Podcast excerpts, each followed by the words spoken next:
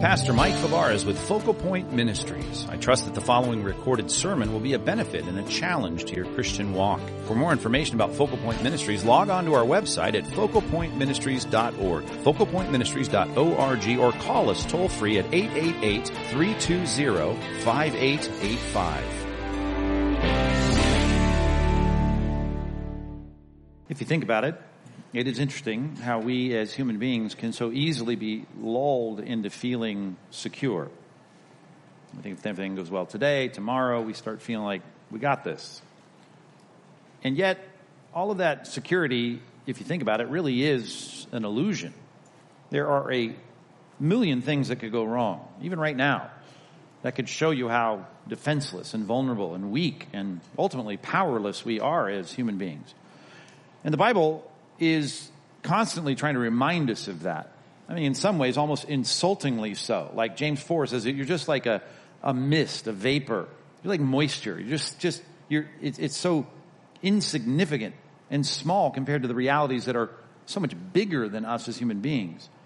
The Old Testament in Isaiah 40, of course, you remember the words of us being like grass, all humanity, even the best of us, like, like grass of the field that the breeze just can sway and the sun can beat down on and it withers. Even the flower that looks so great, it just, it fades and it falls off and it's, it's really nothing. It just gets all collected and burned in the fire. I mean, that is uh, kind of insulting, but it's very helpful for us to remember. And sometimes circumstances help us remember that. Like Friday night, when our earth started shaking. That reminds us how small and vulnerable we are. I'm sure you felt that. If you didn't feel that on Friday, whatever you're doing on Friday nights needs to probably change. You need to do something else because you should have been able to be shaken into reality there that night. That the earth that we're used to being so stable is something that can shake and move. And we start thinking, wow, I have no control over things. And then that's not a bad place to be to recognize that all the bluster, all the, the, the bloviating, all the, the hubris of humanity is, is just, it's just, it's nothing. It means nothing. Everything that we are is so small and so dependent. Obadiah was preaching to the Edomites and they lived in the rocks. They built their houses in the rocks. You've seen that on Indiana Jones or you've maybe been to Petra in Jordan ancient Edom, and, and they sat there thinking they were in an impenetrable fortress.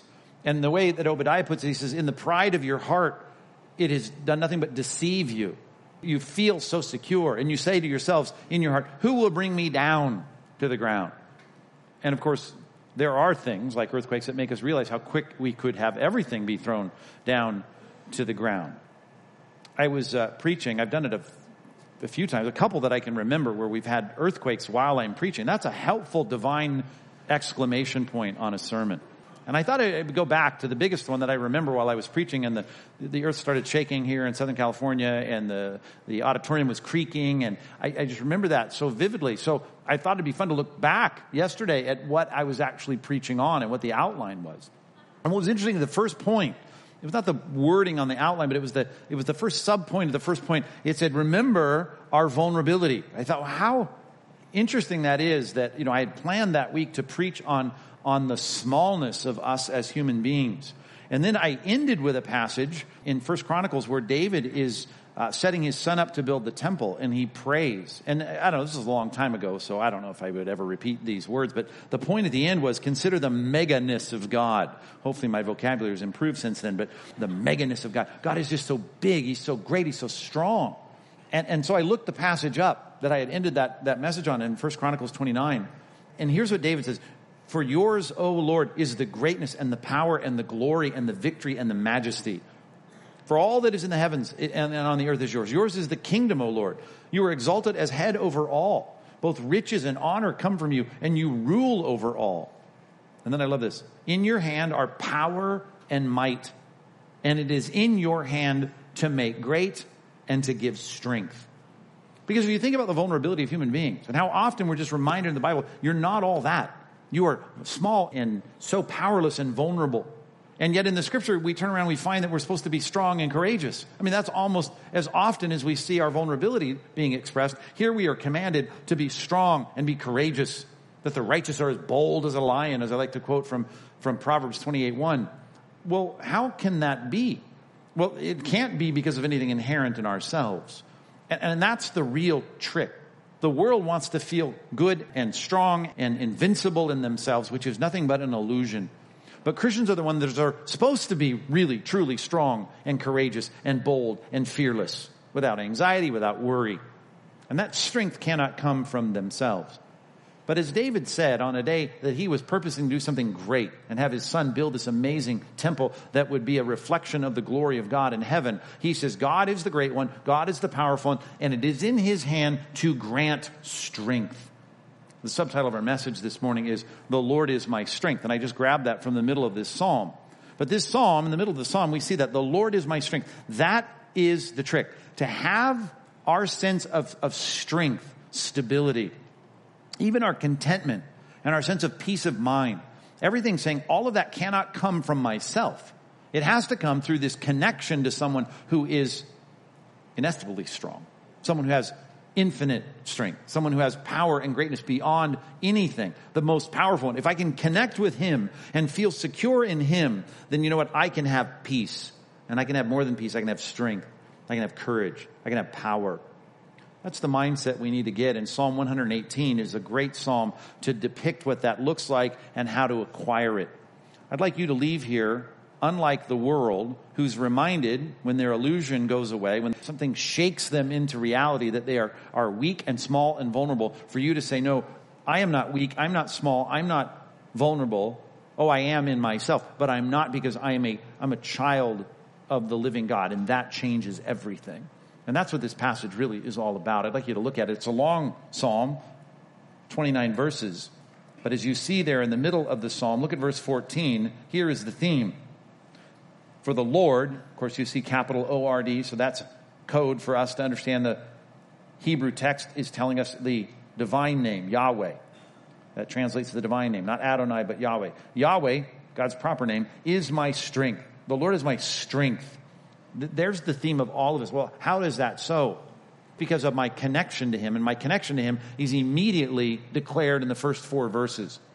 Look, look at the first four verses. Oh, give thanks to Yahweh, for He is good. Now, we've seen a lot of that in the Psalms in our study this spring and summer. But here comes the word we've encountered in almost every psalm that I preached on. For his steadfast love, which is a strange translation because you probably don't use the word steadfast very often. Steadfast. That the Hebrew word hesed we've talked about, the loyal, strong, tenacious love. Love that's not just a feeling. Matter of fact, in most cases, it's never defined as a feeling in the Bible. It's defined as a purposeful commitment, a kind of decision and purpose for the good of the object, in this case, us. God's steadfast, tenacious, strong, covenant, promise keeping, faithful love. And then he adds this phrase, it endures forever. We saw that in our last song. It continues on. That's a strong statement, almost a redundant statement. Hesed is, is going to endure. Well, of course, that's what Hesed is. It's a strong, covenant keeping, tenacious kind of love. And of course, they're saying that's about us. Now, three parties here. Let Israel say his steadfast love endures forever. Let the house of Aaron say his steadfast love endures forever.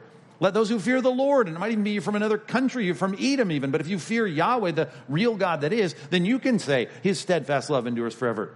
Steadfast love toward who? Toward us. Toward who? Toward Israel, toward the house or the family of Aaron, and, and toward any of those who fear the Lord.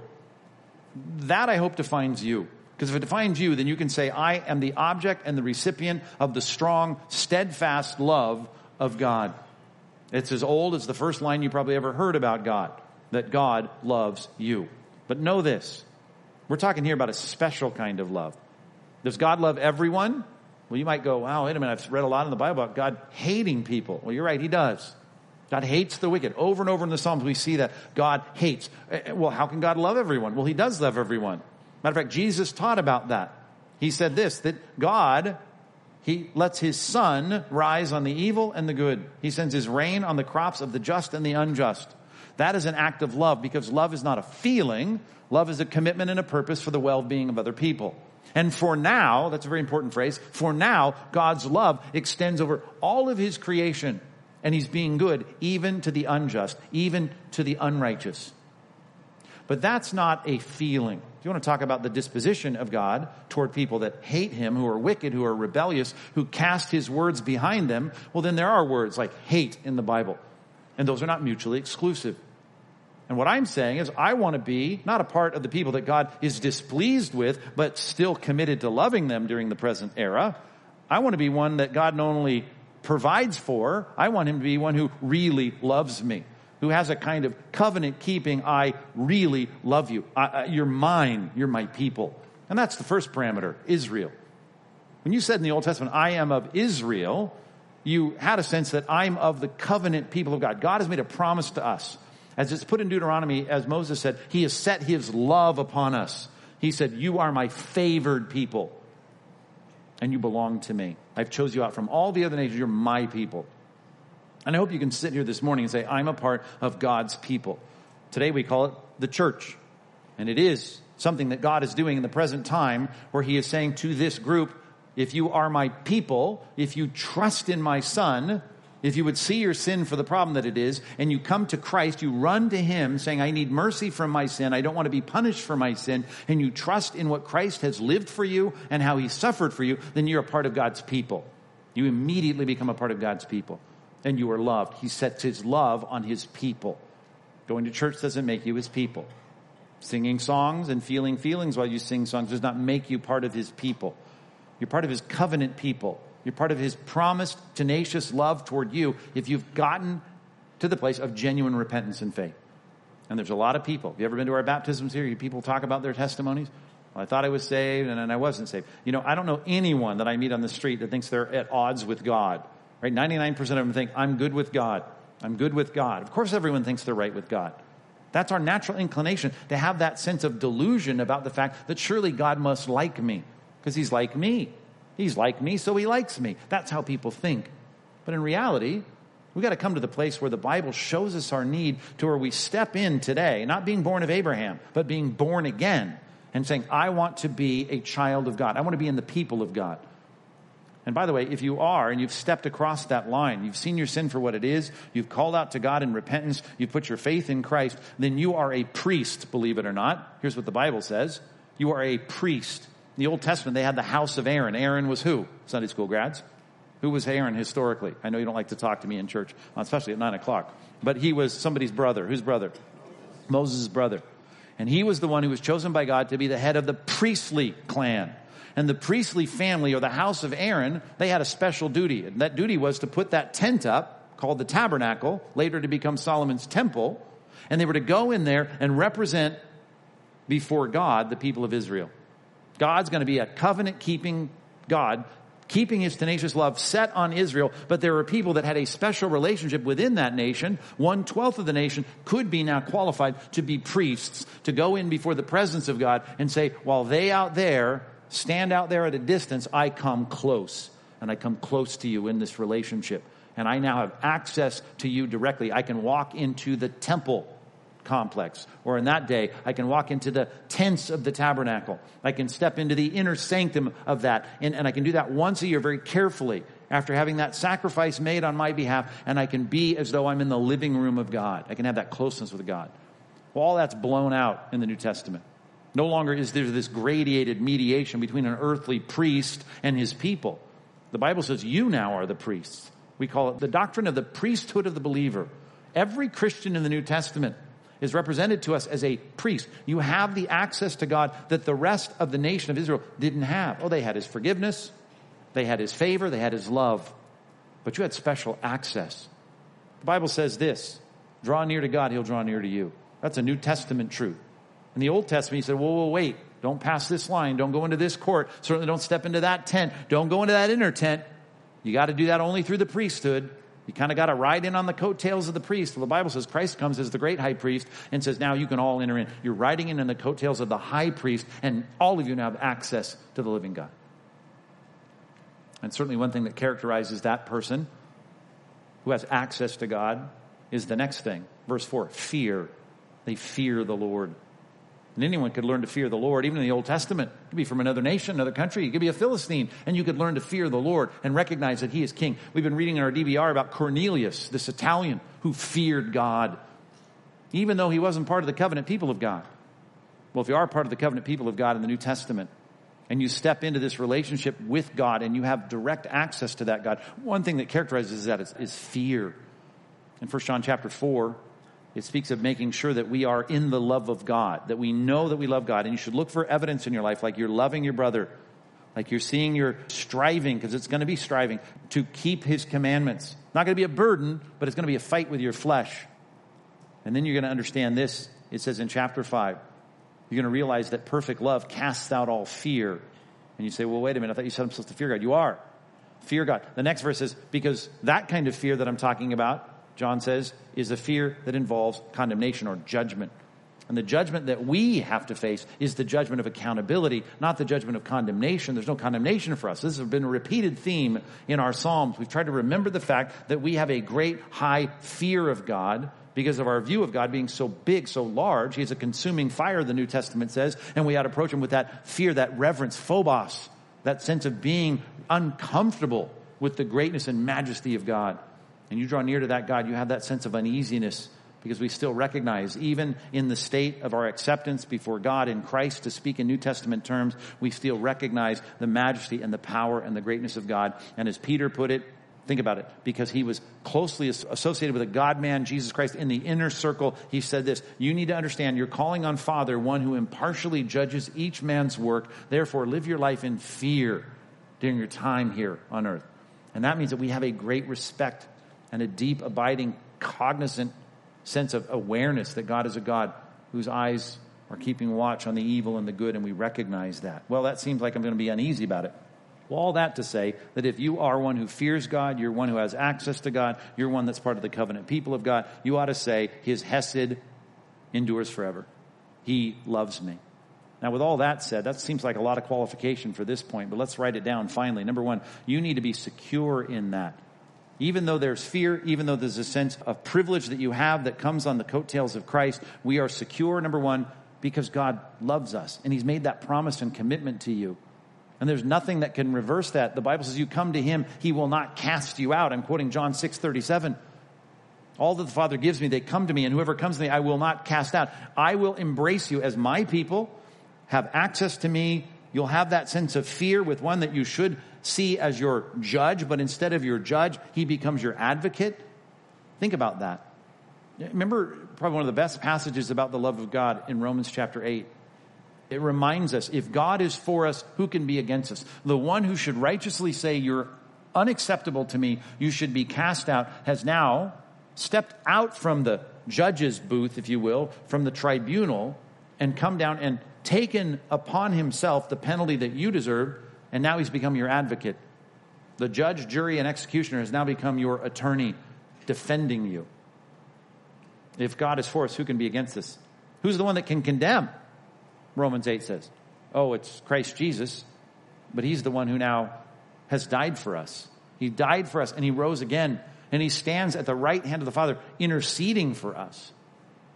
And that's the great passage about the love of God because then it goes on to say, what can separate us from that kind of love? Can anything? Let me just read some of the words in this passage.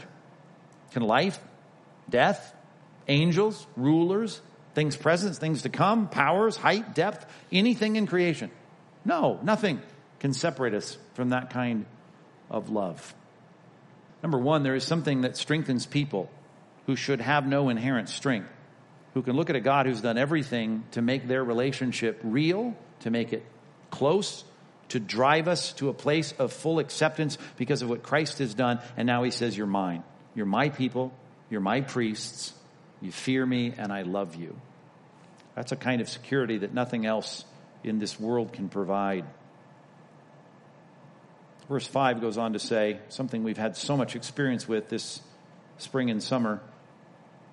Hey, I've got a track record. Out of my distress, I called on Yahweh, and Yahweh answered me. And he set me free. Yahweh's on my side. I will not fear what man can do to me. Yahweh's on my side as my helper. I shall look in triumph on those who hate me. It is better to take refuge in Yahweh than to trust in man. It's Better to take refuge in Yahweh than to trust in princes. All nations surrounded me. He looks back now. In the name of Yahweh, I cut them off. I won. They surrounded me, surrounded me on every side. In the name of, of Yahweh, I cut them off.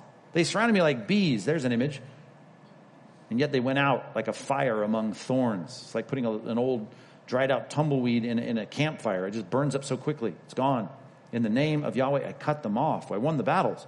I was pushed hard so that I was falling, but Yahweh helped me. Verses 5 through 13 is about recalling the help of God.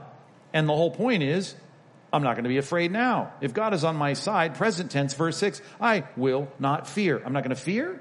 I'm not going to think about something that man can do to me and freak out about it. I may be vulnerable. I could have a lot of people surrounding me, nations all around me. Verse 11, surrounding me on every side. Verse 12, like bees. And I know this I have God as my helper. Number two in your outline, you want to talk about courage, fearlessness. The scripture says we ought to be because God is our helper. Here's something about being a Christian. The Bible says that if you are a Christian, Romans chapter 8, you are given the Spirit of God. If you don't have the Spirit of God dwelling within you, then you're not His son. If you're His son, His covenant people, you have then God's Spirit within you. The Spirit has been given this name by Christ in this upper room. Just before He went to be betrayed and in the garden and then off to the cross, He said, I'm going to send the, here's the Greek word, parakletos, the parakletos, translated the helper or the comforter. Someone who comes in, para, next to kaleo, to call in. I'm calling in someone to be there for you. And I'm going to be with you in the person of the Spirit. The third person of the Godhead, the second person of the Godhead says this I'm going to go, go back to the Father. You're going to go be my, my witnesses here. You're going to go make disciples. You're going to baptize. You're going to teach them. But remember this I'm with you always, even to the end of the age. The constant reminder in Scripture is that God is our helper. Whatever you face, you don't face it alone. The Bible is so clear. The Lord is your strength, a kind of courageous, fearless strength, because God promises to never leave you, to never forsake you. And that's something we need to think about more clearly than we have in the past. Joshua, you can imagine, being in the shadow of such a great leader as Moses, certainly had, I'm sure, some self doubt about leading the people. He'd watched so much happen, including going into the promised land and having the people say, We're not going to believe you, we're going to believe our own gut, and the fickleness and complaining and the criticism of the people. Now he's been given the mantle of leadership. And in Joshua chapter 1, God comes on the scene and says to Joshua, Listen, I am going to be with you. And therefore, be strong and courageous. Don't be afraid. Now, did that mean that everything that, that Joshua ever did succeeded? Well, he said, I'm going to give you success. Yeah, but here's the thing. He didn't have success in every battle. Matter of fact, we don't get out of the first five chapters without seeing a great defeat, a big defeat. He doesn't win every battle, but God says you're going to win the war. And when it comes down to what I've called you to do, you're going to accomplish everything I've called you to do. So here's the thing you need to have your disposition needs to be courage. Be strong and courageous. He says it over and over from verses 5 to verse 9, over and over again. In verse 9, he says, Haven't I commanded you this? Just be strong, be courageous, don't be frightened, do not be dismayed. Yahweh your God is with you wherever you go. You know, that is ultimately the solution. That the God who's all knowing, all seeing, who is your Father and your impartial judge, has sent his Spirit to live within you, to move you, to convict you, to guide you, to direct you. And all of that, the Bible says, is something that should give you a great sense of courage. There should be no fear in your life. There should be no anxiety, no worry. And every time there's someone who struggles with that, God's response, it seems to be, to those that God is promising, I'm going to accomplish my will in your life, is I'm with you, I'm with you, I'm with you. Jacob. Think about Jacob, mama's boy, right? You'd rather hang out with Esau than Jacob, I'm sure. And Jacob there, in the midst of all of that, fearful, frustrated, God comes on the scene and says, Listen, just remember this I am with you. I'll be with you. Just don't be afraid. And the guy that's the wimpy twin ends up being the great leader, the patriarch, Abraham, Isaac, and Esau. No, Abraham, Isaac, and Jacob. Of course, Joshua in the shadow of Moses. It's okay. Don't worry. I'll be with you. Gideon from the smallest tribe, from the weakest tribe, from the weakest family of the smallest tribe. God says, that Midianite army, don't worry about it. I will be with you. To a stammering Moses who said, I can't speak well. I don't have, I don't have what it takes. I will be with you. To Jeremiah, probably a teenager at the time, some adolescent kid who's being called to preach, preach to the crowds and tell them stuff they don't want to hear. And he's saying, God, I can't do it. I'm too young. He says, I'll be with you. To Solomon, who realizes to follow in his dad's footsteps in a huge undertaking to lead the people. He says, I'm inexperienced. I don't have what it takes. I need wisdom. He says, Don't worry, I will be with you. Peter stumbling through his own sin, who had been told, I will never leave you, never forsake you, I'm with you always, even at the end of the age, has to be reminded in his own grief, in his own sorrow, his own regret. Listen, I'll be with you. Here I am. Get out there and do it. Do you love me? Clearly, I've expressed my love to you. I've shown you, as it says in John, the full extent of my love. Don't be afraid. I'll be with you. When I say the word Ebenezer, you probably think of Dickens and uh, Scrooge. I think I brought this up not long ago in 1 Samuel 7. Maybe I didn't give you the whole story. But the Ebenezer, it's a compound word in Hebrew. Eben means stone or building, monument. Nezer, of help. The stone that reminds us that God has helped us. They build this big pile of rocks, and Samuel says, Remember this, Ebenezer. God, and I love what he says, God has helped us thus far. I know I've said this throughout the series, but if you don't spend time chronicling that and remembering how God has helped you, you're going to be afraid about what may happen tomorrow. You've got to say, God has helped us thus far. And the whole story is this that Ebenezer, if you look that up in your Bible dictionary, going to take you back a number of chapters where earlier in the book it became a city where there was a great defeat and Israel had been defeated. Much like God said to Joshua, I'll give you success, but you don't turn from the law to the left or the right. All of this was self inflicted. Well, it was self inflicted, certainly, when they tried to bring the, the, the, ark into battle, which they shouldn't have done, like a big rabbit's foot on poles. It wasn't what God intended at all. And they had a great defeat at Ebenezer. Well, Samuel's really smart. And now he says, sometime later, as he piles up the stones and he's about to go into battle and he's thinking of the victories they need to win, he says, Remember, the Lord has helped us thus far. And he called it Ebenezer because that means the stone of help, the monument of help. God has helped us.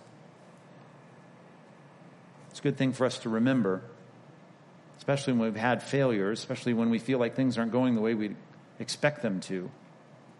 God has certainly promised to be with us, and He's proved it in the past, and some of us aren't good at keeping track of those things, but we ought to. As I said even last week, we are to chronicle, remember the deeds of the Lord, so much so that you can have a future of courage. Please don't underestimate that. If you have fear in your life, anxiety in your life, I'm not here to shame you for that, but that has no place in the Christian life. The wicked flee when no one pursues them. They're skittish, they're afraid. I mean, earthquakes really shake them up, literally and figuratively. But for Christians, we are not. We're supposed to be as bold as lions, the picture of the king of the jungle. How is that? Because we're strong inherently? We think we're all that? We have the bluster and hubris of the rest of the world? No, because the Lord is our strength. Why? I know this two things so far God loves us, and God promises to be with us.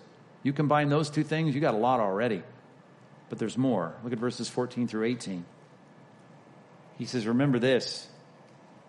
Not only my strength, but you are also my, my song.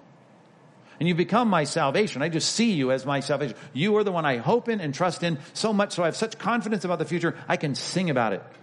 Matter of fact, I can be out camping there as a soldier ready to go into battle, but I can sing at night. Glad songs of salvation are in the tents of the righteous. Because here's what I think the right hand, which is the hand you fight with, you put your sword in, the right hand of Yahweh has done, now here's a strange word, valiantly. What? You're talking about my strength. Yeah, I'm strong in my disposition because my connection is with the strong one, and that strong one has fought for us, and he's done bravely, courageously, valiantly. The right hand of God exalts. He raises that sword. His right hand does valiantly. He's the brave and courageous fighter. I shall not die. I shall live. I shall recount the deeds of Yahweh. Yahweh has disciplined me severely, and certainly he had in Israel.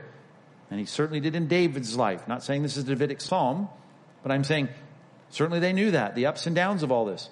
But he's not given me over to death. The macro storyline of all this, at least in Israel, I guess not macro with a capital M.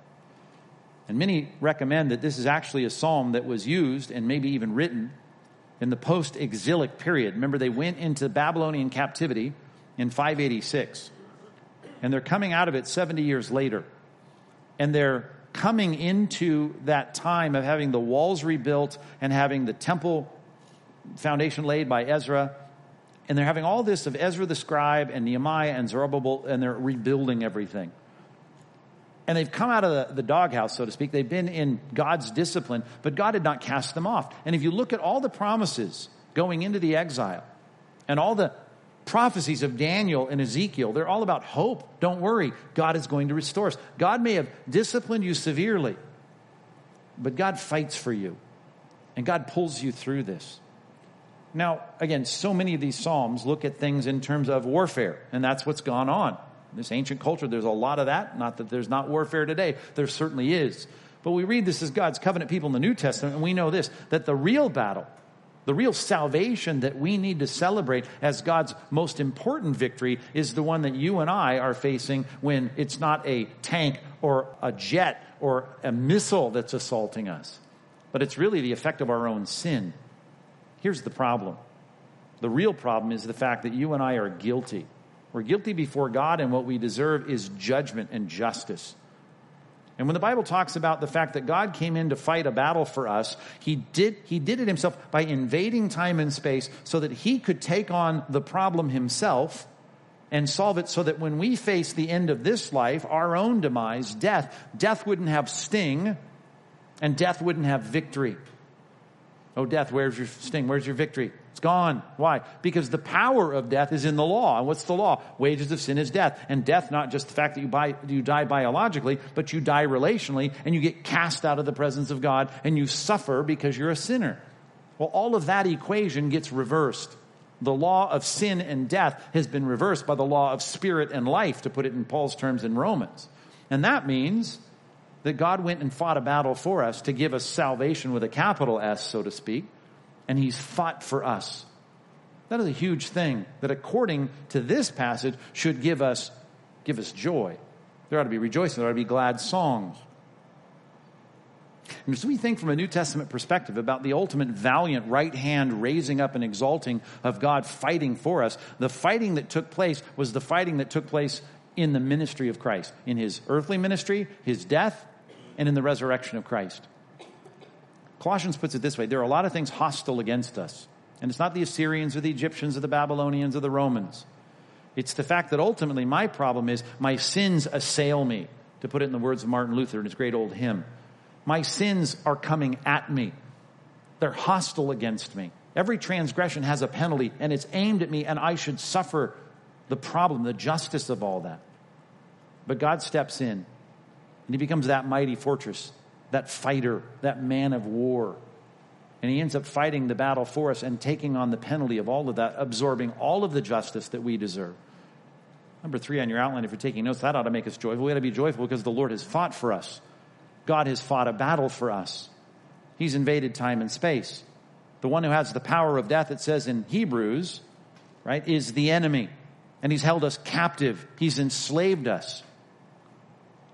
I don't, I don't read many books like this, but I couldn't help but read Jessica Buchanan's autobiography of her time as a hostage for three months in Somalia, this American gal, 27 years old. And she gets hauled into this Somali camp, and you can imagine, I don't know, if you just go online, and certainly they've made movies of all the stuff that went on there, Black Hawk Down and stuff like that you, you may have seen, but Jessica gets, gets uh, kidnapped. She's a hostage, and she ends up being abused and all the terrible things that happened to her. And the Navy sends in SEAL Team 6. 24 guys come in, drop in in, in, in the middle of pre dawn raid. They end up killing nine of their captors and getting Jessica and, and every single one of them, the 24 plus Jessica, 25, they, they airlift out and they, they, they leave, they, they grab her. Can you imagine what that must have been like? That sense of victory. I mean, it's like the, the, the here. They're, they're like riding on white horses. Here come these, the, the, thudding of the, of the helicopters to bring in these American soldiers to save this, this gal who's a, who's a hostage. And that picture of riding back on, on that chopper, coming back to safety. I don't care how bruised you are. I don't care how frustrated you are, how emaciated you are, how hungry you are. I mean, at that moment, you are rejoicing at the fact that here these, these seals had come in and, and accomplished your victory. I mean, that passage, I, I talk about it. The, the ones that are enslaved by the enemy of fear of death. That when you die, you're going to have to face the fact that you've got a holy God that you don't measure up to. The Bible says, because the children, the hostages, that he wanted to save had flesh and blood, he likewise had to take on flesh and blood to come and, and redeem us, to partake of those same things, so that through death he might destroy the one who had the power of death. That is the devil, and deliver all those who through fear of death were subject to lifelong slavery. That's called redemption, buying us out of that enslaving fear. Out of fear, by the way, that's not an illusion. I know a lot of people say they don't fear death. Most of us do. Uh, most non Christians certainly do when it comes time to die. But it's a legitimate fear. Matter of fact, it's not even legitimate enough. It, it, needs to be heightened. And for us, we sit here and say, as Paul did, we no longer have that fear of death. You may fear pain, but you don't fear death. If you're a real Christian because you are loved by God, God is with you, and now as you cross from the threshold of this life into the next life, you know this He has fought the battle for me. And that's worth celebrating. I know that's not the kinds of songs we like to sing. We like to sing songs about God who loves us and cares for us like kittens and rainbows and butterflies, and He gives us nice things, and we have a nice family, and our kids are healthy, and they go to good schools. That is not the kinds of singing that are characterized in Scripture. Oh, there are scriptural songs of singing of temporal blessings, but it's not about those blessings that the Bible's most concerned. The first song of the Bible and the last song of the Bible, do you know what they're about? God being a man of war, God being a victor in battle. It starts with the redemption of being freed from the slavery of Egypt. And it says there in Exodus, as Moses sings this song, the first recorded song of the Bible, and it starts this way God is a man of war. What has he done? He's gone into Egypt, he's broken the yoke and the strength of Pharaoh, and he's brought his people out of there. Joy and gladness. If you don't have joy and gladness at the fact that you're redeemed from the enemy's clutches, to be freed from the enemy. And you didn't understand the problem. You're like that bank heist back in late 70s in Sweden where those four bank workers were taken hostage.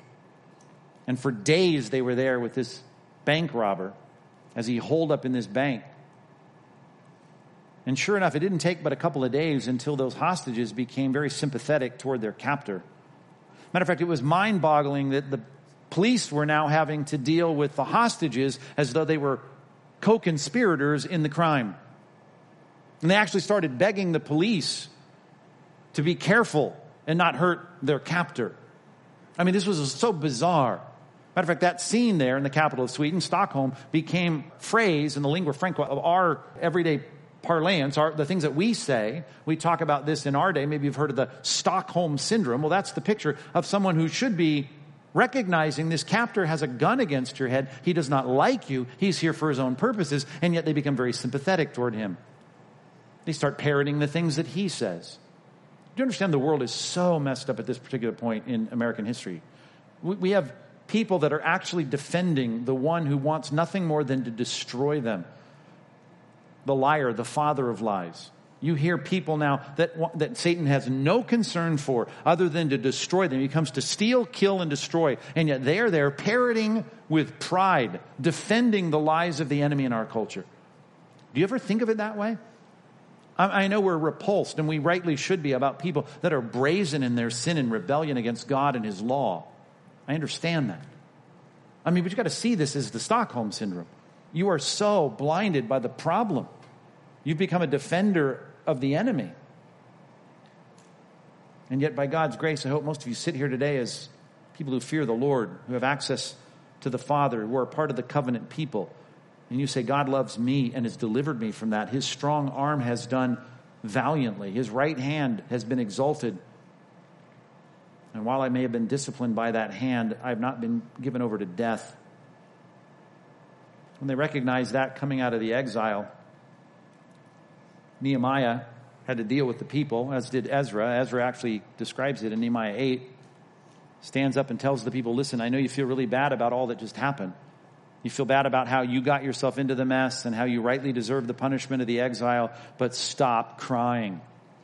You need to be joyful that God has redeemed you, that He's not given you over to death, that Israel survives, and that you've survived. And that great line that you know, the joy of the Lord is our strength. Do you remember that line? That comes from Ezra the scribe standing up and telling these people, you have to purpose to rejoice in your redemption. He says that. Stop mourning, stop weeping, stop crying, stop grieving. He says, look, get food, get, get wine, get together, send portions to each other, send gifts to each other, Celebrate what God has done. Stop grieving about what you were. Stop looking back in the rearview mirror of your life. Get over the fact that God has taken your sin and appended it to the cross, and that all that should destroy you now has been wiped away, removed from you as far as the east is from the west. Stop grieving. And don't sit there looking your wounds in the chopper as we're headed to the kingdom. Jessica had a lot to complain about. She didn't feel real good, but she was saved. That's worth rejoicing, even if you're living in a tent.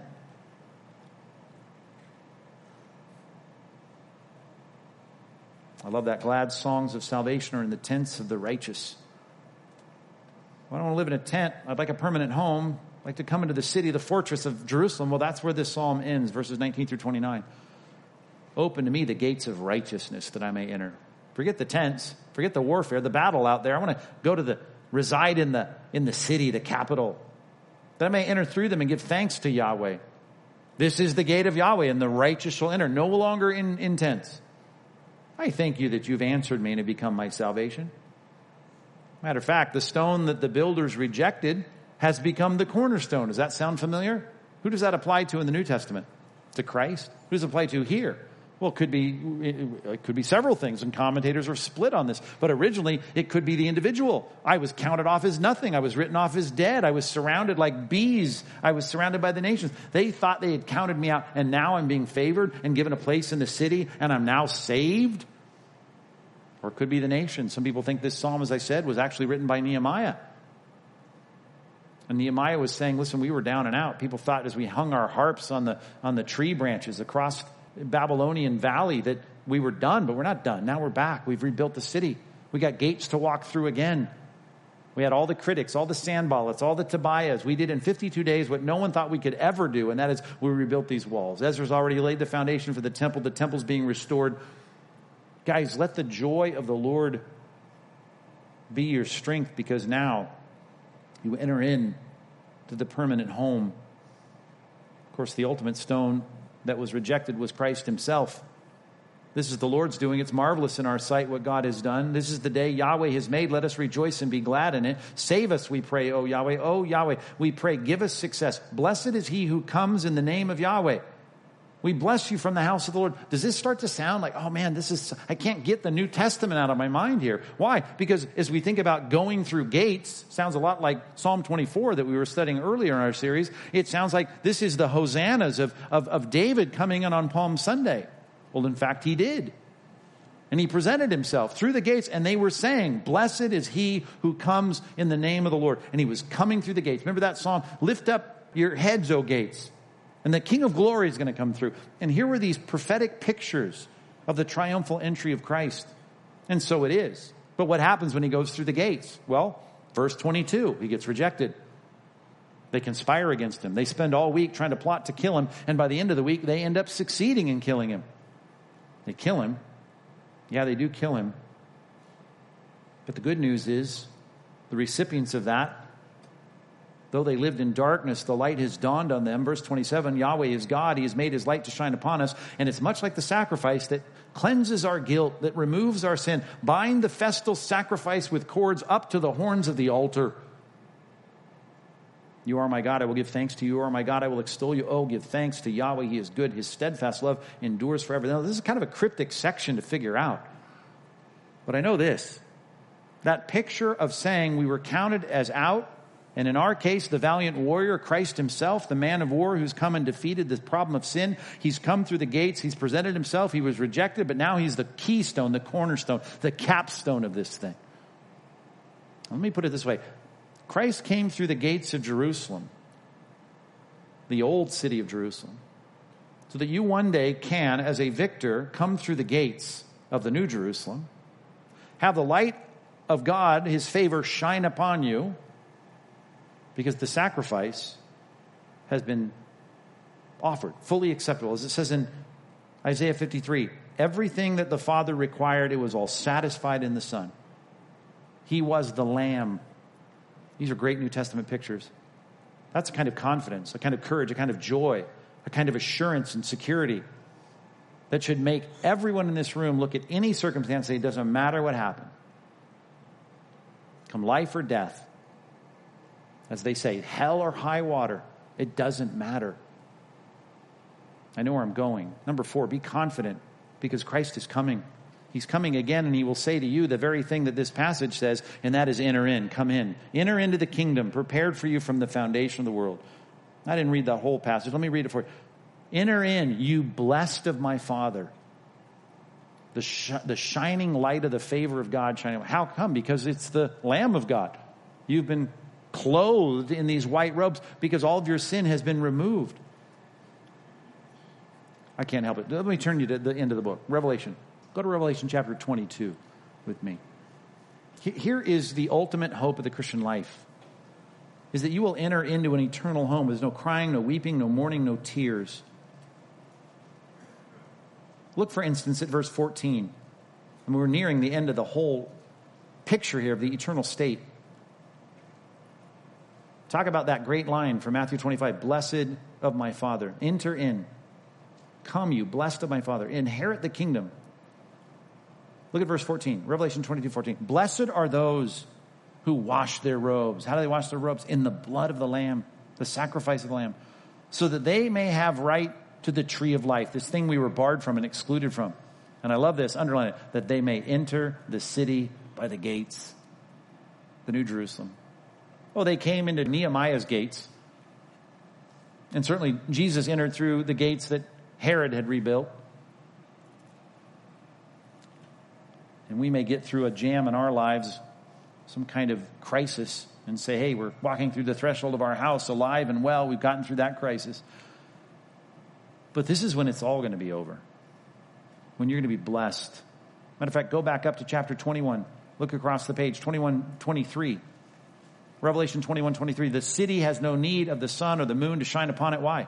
Because the glory of God gives it light. And its lamb, there's the one that was slain, the festal sacrifice, is its lamp and by its light the nations will walk, and the kings of the earth will bring their glory into it. I love this, verse 25, and its gates will never be shut by day, and there will be no night there. You want the themes of what we see in Psalm 118?